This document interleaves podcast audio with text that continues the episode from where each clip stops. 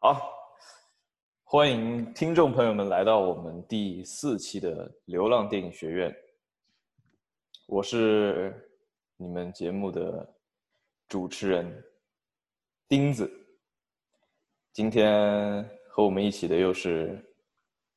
石头和没头脑。各位大家好，我是流浪电影学院常驻嘉宾石头，很高兴这次再次做客我们的节目，然后给大家带来一些电影方面的理解。嗨，呃，对我也是常驻嘉宾，没头脑，嗯，就，呃，也不是说就谈一些我的拙见吧，嗯，不能说是自己的理解。对，我觉得往期节目，I don't know，如果听众朋友们觉得有点技术性太强的话，那我觉得我们应该聊的再再怎么说呢？再接地气一点就。是电影源于生活吧。我们电影归电影，我们可以不去着重看它剧情，或者说它的拍摄时候的一些设计，我们可以更多的去提纯它，然后聊一下它背后的一些想法，并且结合我们自己的生活吧。对对对，对，结合生活以及怎么说呢，就是这种电影对生活有什么影响吧？我觉得会比较聊一下这个比较好。哎，我觉得我之我我们之前谈的都是跟生活的关系。啊，对对对，也有生活有关系。之前我我拉偏太多了，咱们说过每个人不一样的图像的结合，我觉得对我们我需要稍微改进一些。好，那我们这期就改进一下。好，我们今天像上次说的一样，为大家带来的是这个看了这个电影叫做希腊的安哲的《永恒和一日》。这个电影故事故事没有看电影的朋友们，就还是先去看这个电影吧。呃，哇，你这走向一开始就不对了。本来说先不看电影，就我觉得节目开始的话，我们就大概介介绍一下，就故事梗概介绍一下之后，我们就直接去直奔它的这个电影的主题，或者我们自己认为的主题，然后我们就去开始聊这些，OK，不然看个电影又又把我们打回原形了。好好好好好加上这把我都快忘干净了，对吧？不太好聊。好好好，那我我来这个电影的这个电影的剧情，这个电影里面到底发生了什么？简单的来说，就是这个老人他他不是生病了，对吧？他反正快要死了。这个老人是一个作家以及一个诗人，然后呢，他就他在将要离开这个世界之前，他遇到了这么一个小孩，然后两个人就一起去了许多地方的这样的一个故事。我觉得这个电影它本身也是一个怎么说呢，那种诗意性很强的一个电影，所以它其实中间都有很多，就是他看到了他所在的时间地点，让让他开始回想到他他他的妻子还在的时候的一些事情，然后以及他以前过往生活中有点像那个有点那种跑马灯的感觉吧？你们觉不觉得？就是他开始永恒和一日嘛，这个电影的名字我觉得也很好的解释了这个。然后据说就是人在死前的那一刻，他会迅速的一个 flashback 回闪自己人生中的所有的碎片，或者说是回忆他整个人生。我觉得，尤其是可能就是站在他那个角度，一个即将是就是和生命做一个告别的一个人，他在弥留之际，他会想一些什么东西。然后我看他就是中间有很多他的这个转接做的特别好，就是可能这一个在现实当天的场景，突然就回到了他回忆中的某一个片段，然后呢，看上去的话也不是特别违和，所以我觉得他的一个电影的容量，或者说他作为电影作为时间艺术的话，这个电影其实就做的就解释的特别到位。它其实故事就是一个一天的容量，但是其中就已经涵盖了这个人他一生的这一个经历。嗯，对对对，永恒和一日。对啊，嗯这个电影里面最著名的应该就是这个这个这个 quote，他说一天有多长？对，然后他就说永恒和一日。哎呀，真的，这我靠，这个电影真的可以。OK，像你刚才说的，他现实以及他的过去的这种一个切换，我觉得这个片的剪辑是真的特别牛逼的一个点。对，它有很多就是很多就是画面没有转到那个方向的时候，你能听到右边或者是左边有那个声音，比如说音乐在放，或者是小孩在那边奔跑，但是镜头完全没有对着那个小孩，他有很多这样的画面。对，他有，而且他还有很多那种就是很长的 L cut，就是对，非常的长。嗯，非常长的 L cut，所以那种巨长的 L cut 就让他突然，也不是突然吧，但是他是，而且他有些时候会 match 它的背后的颜色，就是它比如蓝色的天空，然后再会是不是会剪到一个海啊或者什么，然后再嗯配合它那种非常长的 L cut，然后就就是特别自然，我觉得剪的就是特别然后。这是声音声音方面对他做的一个辅助，然后从视觉方面的话，我觉得是导演的调度其实很容易就看得到，就是他特别喜欢用一种把镜头或者叫拉高，或者是慢慢远离人物的一个处理，然后就是可能就是想提醒观众，也是以一个就是观者的身份去了解这个老人的一生。然后我觉得我印象特别深刻有一个画面，就是他回到他女儿家的时候，就在电影前面一个部分。然后呢，他走向阳台的时候，镜头跟着阳台走，然后突然就一个反打，打过去之后就回到他对他妻子的一个回忆回忆里面。哦，对对对对，就在他们那非常个，无衔接，无无缝衔接。就是他妻子穿着新裙子是吧，跑下来那一对段。对，嗯，真的是他真的好多这种无缝衔接，真的特别厉害。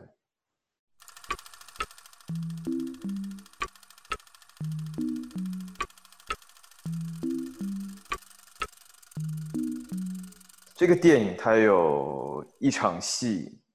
是当时我看的时候，我觉得印象比较深刻的一场戏。呃，他是他老人和小孩他们坐哦上了一个 OK，不是那一幕。边界，哇，边界那场戏，我们先来先说边界那场戏也可以。我觉得边界那场戏其实是非常的，就是不现实的，就 like super surreal，you know。对，因为而且我觉得是非常恐怖的。我觉得他不是到了边界之后，他有一个镜头是他那个挂在那个上对对对挂在那个上面，我觉得这个是一个很恐怖的一个镜头。哎而且这个小孩儿的这个发言，当时他他的那个台词真的镇住我了，我已经不记得他那个具体说了些啥，但是他那个台词，我觉得并不像是一个孩子能说出来的话，非常的抽他象，非常的有诗意。就望向他说他回忆起他当时跟他的他的兄弟还是什么的，在那边怎么样逃出来的那个经历。对对对，他和我记得他和老人说，他其实呃边界那边山那边没有亲人，所以他不想回去。我觉得可能这个片里面他小孩的这一段，以及这些小孩他的这种身份的一个处理，可能其实讲了很多，就是关于呃这种 human trafficking。对，而且嗯我觉得我们要通过这个身份去了解一下这个这些人群存在的它的意义。然后我不知道，就是他们突然出现擦车，这个是什么一个组织还是一个什么？而且就是我后来又想了一下，因为这是一个希腊导演拍的片嘛，然后就是我的我对希腊的了解就是他在以前很远久远的一个时期，肯定是一个文化或者是经济方面都是特别繁荣的一个景象。但是现在作为在欧洲这个希腊，它的地位和它的经济整体的发展其实都不是特别的好，因为它就是欧洲有四个国家嘛，叫 Pigs，然后希腊就是其中之一。所以我觉得就是我可能还要再从这个社会方面的因素去看一下，为什么会有这样的设计。然后我觉得也正是因为可能是因为社会出现这种问题，这些角色才能做到那么的真实，或者说打动人。嗯，对我个人觉得这个小孩的设置其实包括这个社会问题，也存在这个老人跟这个老人的这种。对比很鲜明，就是，但是小孩他都见证了生死，甚至在这跟老人度过的这一天里边，带着这个白发跟黑发一起去见证一个黑发的死亡，就是还有一群小孩一起，我觉得是一个非常强烈的对比，面对死亡啊，或然后社会问题啊这种。对，然后我觉得通过从儿童这个角度处理的话，一般都是对我来说都特别能打动我。然后这个电影就让我想到我们之前聊过的《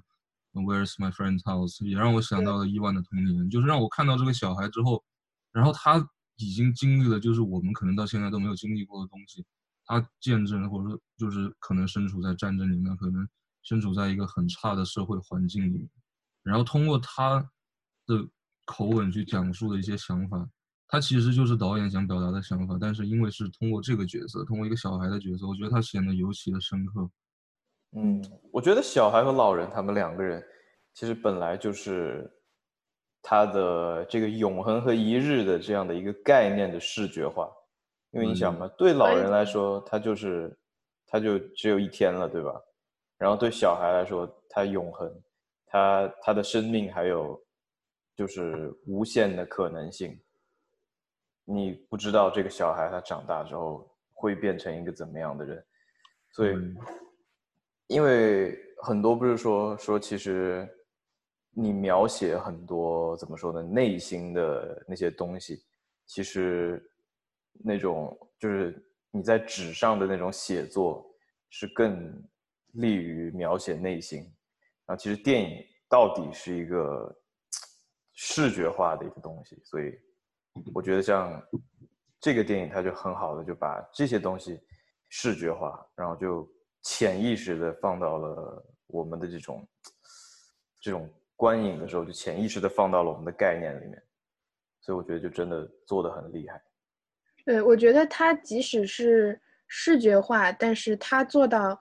嗯。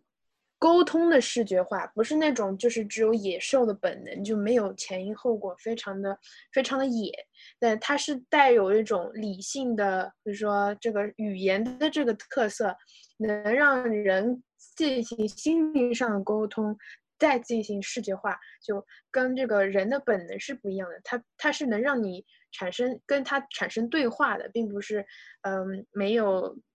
怎么说就是。呃，没没法沟通的那种，就是没法没有结果的，它是可以产生产生进一步的发展的。嗯，对对对对对。然后我想跟你们讲，就是另外那场戏，我之前说的印象特别深刻的一场戏，就是他们上到了一个公交车的那场戏，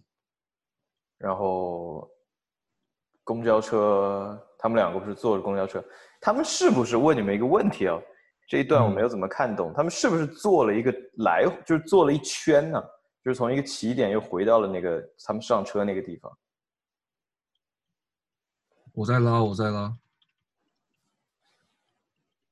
哦，我发现这个电影它基本没有特写镜头，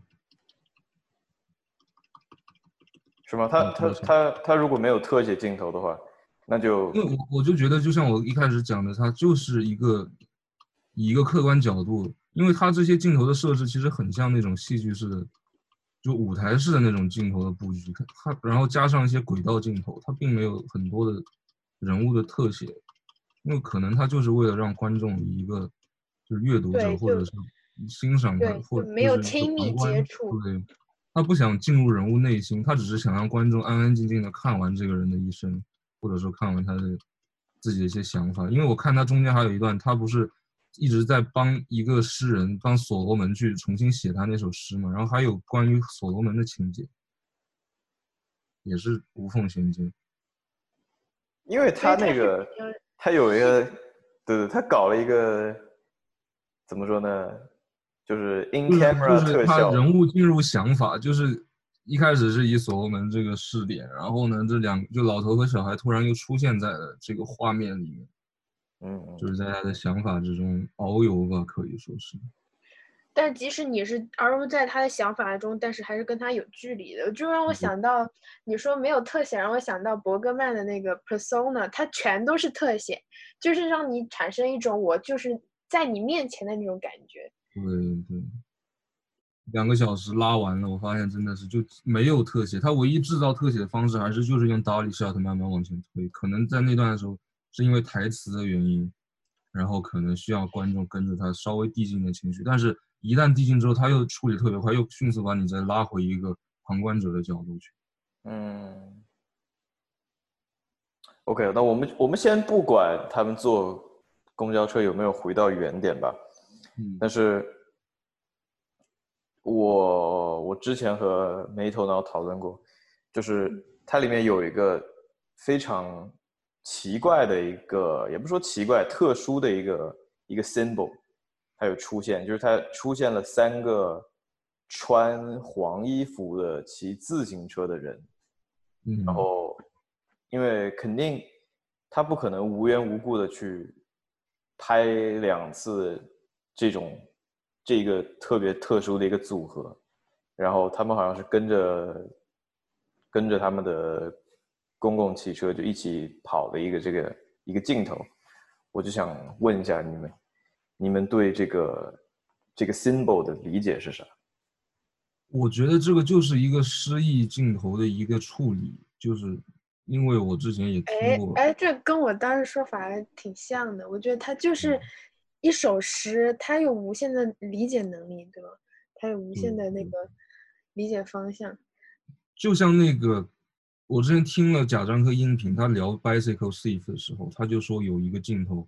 父子两个人因为下雨，就是很现实的，他们想找自行车，但是有雨了，他们就得停下。在他们等雨的这个同时，他们身边出现了一群那个神学，就是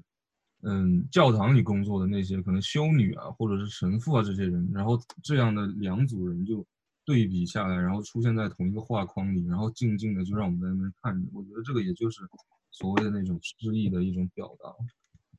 嗯，他是出现的穿小黄衣服的人其实特别像。他是一个诗意的表达，我就想问你们，你们对这个的看法，你们你们读到了啥？我先跟你们讲我读到的吧。我觉得有点，它很有可能，就是反正就是我个人的理解，它很有可能代表了一个一个时间的概念，因为这个也是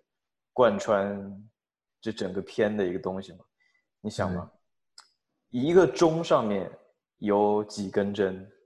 三根针，对不对？对对对，那那三个人，如果他们的汽他们的那个大巴车是走了一个一个圈的话，那三个跟着这个一个圈的跑，那不就是像三根针在钟上面跑了一圈吗？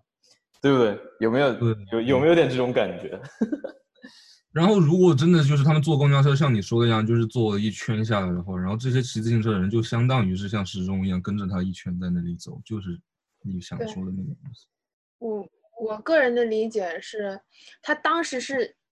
晴天，没有在下雨，但是他们却穿着雨衣，而且是在晚上穿的颜色很鲜明的那种黄色的雨衣。呃，我觉得这个我不知道怎么去解读，但是我觉得注意到这个细节非常有意思。但我个人觉得黄色也可以就是代表那种热情啊、生命啊，还有这个小孩当时也是穿着黄色的衣服嘛。就是那种也可以代表这个小孩儿。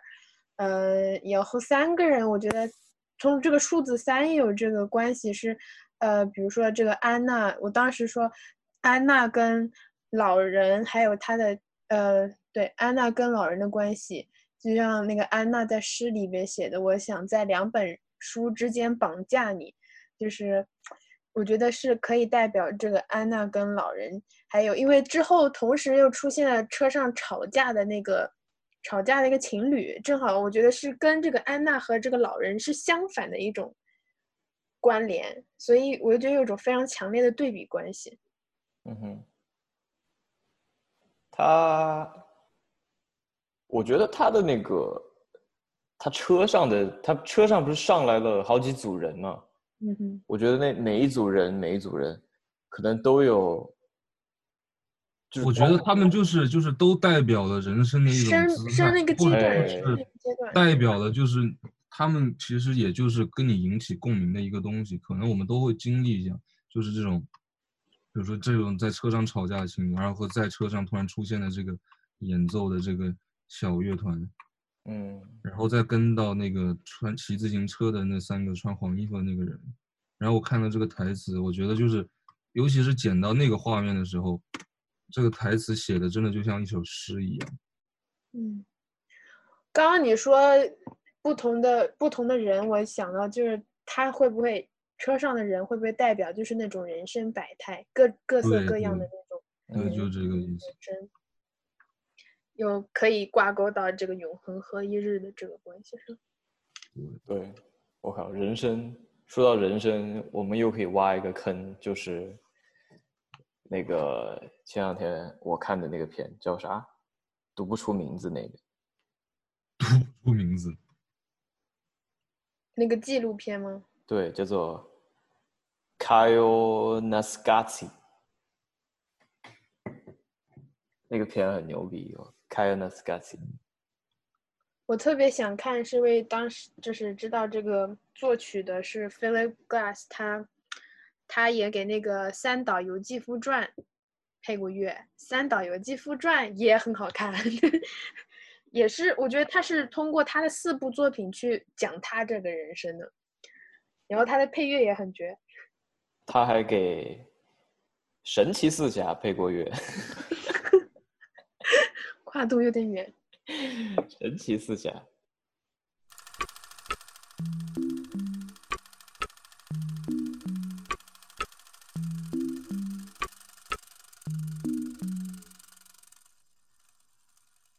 我觉得就真的这个电影看下来，可能它上升到哲学层面的主题，就真的很讨论人性或者就是生命和时间的这个意义，绝对因为它跟时间有关系。对它超脱了时间嘛，它不仅是有小孩这个 symbol 在，同时它也有那个过去的人、历史人物，那个诗人也是在电影中的一部分，嗯，然后又映射了这么多群像的东西。所以在在我心里，这部电影是完美的。它从声音、剪辑、画面到各个方面，它都是完美的。它我觉得它能涉及到地方太多了。对对对，可能一个诗意性很强的电影和那种叙事性很强的电影的的区别就在，就是有的怎么说呢？诗意上的电影就可以一直一直的理解它，但是，嗯，但是我觉得是一嗯个时叙事也有时间影像，我觉得就是叙事比较在故事上面，比如说他故事能不能这个人他他曾经说过，就是 时间影像和运动影像，我觉得就是诗意电影，就像德勒兹说的那个时间影像的概念，嗯。你可以不断的去品尝它，然后它是一个 take your time 的东西。运动影像的话，你通过它的节奏，你去感受它的故事，它的嗯表达的东西也特别的直接，就你很清晰的你能感受到他想表达什么。而这种时间影像的话，你就会给你很多种解读的那种方式和你自己想从这里面得到的东西。导演反而就不会说是去强迫着你，告诉你我就是要让你知道这个意思。我现在很愤怒，我想表达一个观点，而这种时间影像给你的就是，你看它整个你就很舒坦，你就在那边，你就是不断的 absorb，你吸收它给你的信息，然后你再去消化它，然后你再说出来你能看到些什么，就像是那个镜头骑自行车的那三个人的镜头一样，你你根本嗯就不知道它到底是什么意思，但是你结合了你看到的东西和结合你自身的经历之后，你你的一种感觉会引导着你就去我觉得他就是这个意思，他就像是。哎，你这么一说，哦我又是对嗯他那个没有特写这一点又有新的理解，就是因为嗯特写它其实是非常戏剧化的，它是给你导演主观的思维，包括像像那种呃那个叫什么蒙太奇也是，它是给你导演主观的思维，但是这种长镜头加上这种没有那么就是或者是长呃远景，它是给你一种客观的视觉效果，让你去把去把自己的理解放在这个视觉上面。对，所以现在好像我觉得很多，其实我喜欢的电影，它就是真的在诗意以及叙事当中找到了一个非常完美的一个平衡，对吧？其实也、嗯也说不清这个平衡点到底在哪里，因为我觉得再怎么失意的电影，它还是有剧情，对吧？因为我觉得就是灯塔，它就是做到了这一点的完美的权衡。就嗯是你看它那么快的节奏，那么明显夸张的音效，但是嗯它又有那么几个画面，能够让你看完之后一直钉在你脑子里面，让你去不断的去思考它到底代表了些什么。嗯符号特别多，然后嗯背后隐藏的这个，嗯啊，就是 idea 也特别多。我觉得你喜欢看灯塔，你一定要去看 Tarkovsky 的《索拉瑞斯》，Holy shit，那个电影。就是其实哎，我都我真的不知道这个你说叙事和诗意，它中间的到底是一个平衡点还是一个平衡区？可能是一个平衡区吧，就是根据你的这个电影 whatever，你的画面的你要说的东西的不同，你可以找到不同的平衡，然后从而，you know，让这个就他们作品相交的地方。嗯，耶，对对对对对，没头脑说的很对，是一个相交的地方，所以嗯香蕉 banana 香蕉的地方。那那 好，我们这个时间也快了，还有五分钟，那就怎么样？你们觉得这期先这样吧？那就我觉得这期聊的比较慢，然后剪的时候反正挑一挑，节奏上面处理处理，然后我觉得这期反而它有的东西是比较多的。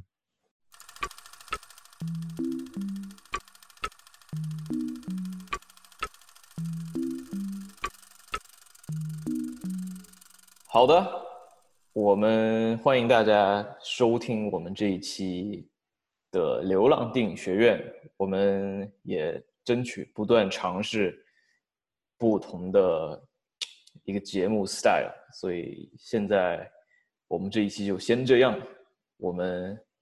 下一期还不知道要看什么电影，但是我来说吧，要不我觉得就是好对下一期的话，我觉得我我在这几期节目里已经 Q 到贾科长 Q 到太多次了。我觉得我们如果再不聊他的话，我有点不好意思。然后再加上就是我们都在聊国外电影嘛，但是我觉得我们应该回归一下就是本土，然后去聊一聊就是这些本土的独立电影的导演他们的一些作品。所以呢，对于我来说的话，小五这部电影真的就是一部震撼到我的电影，然后就是可能说是刷新了我的理解吧。一是刷新对中国电影的理解，二是刷新了对电影拍法的一个理解。所以我觉得下一期我们可以就着重谈一谈这部电影。好，那下一期就是贾樟柯小五，那就到时候再和我们亲爱的听众朋友们再见。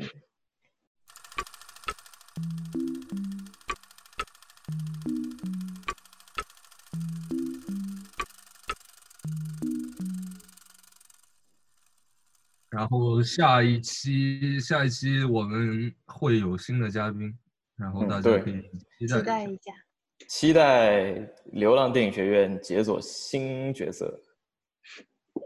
但是并不是陈皮，哈哈哈。有个悬念，那是谁呢？陈皮还是个 陈皮是个老宝藏，大家大家要要陈皮兄弟在深圳的现人市场还在继续磨练着，我们很期待他会给我们带回来一些什么。对对对，我们期待陈皮的解锁，所以希望听众朋友们 keep tuning in，然后我们就期待陈皮出现的一天。但是陈皮出现之前，我们将要欢迎我们的新角色，一个神秘人物。好的，那到时候再见，拜拜。拜拜。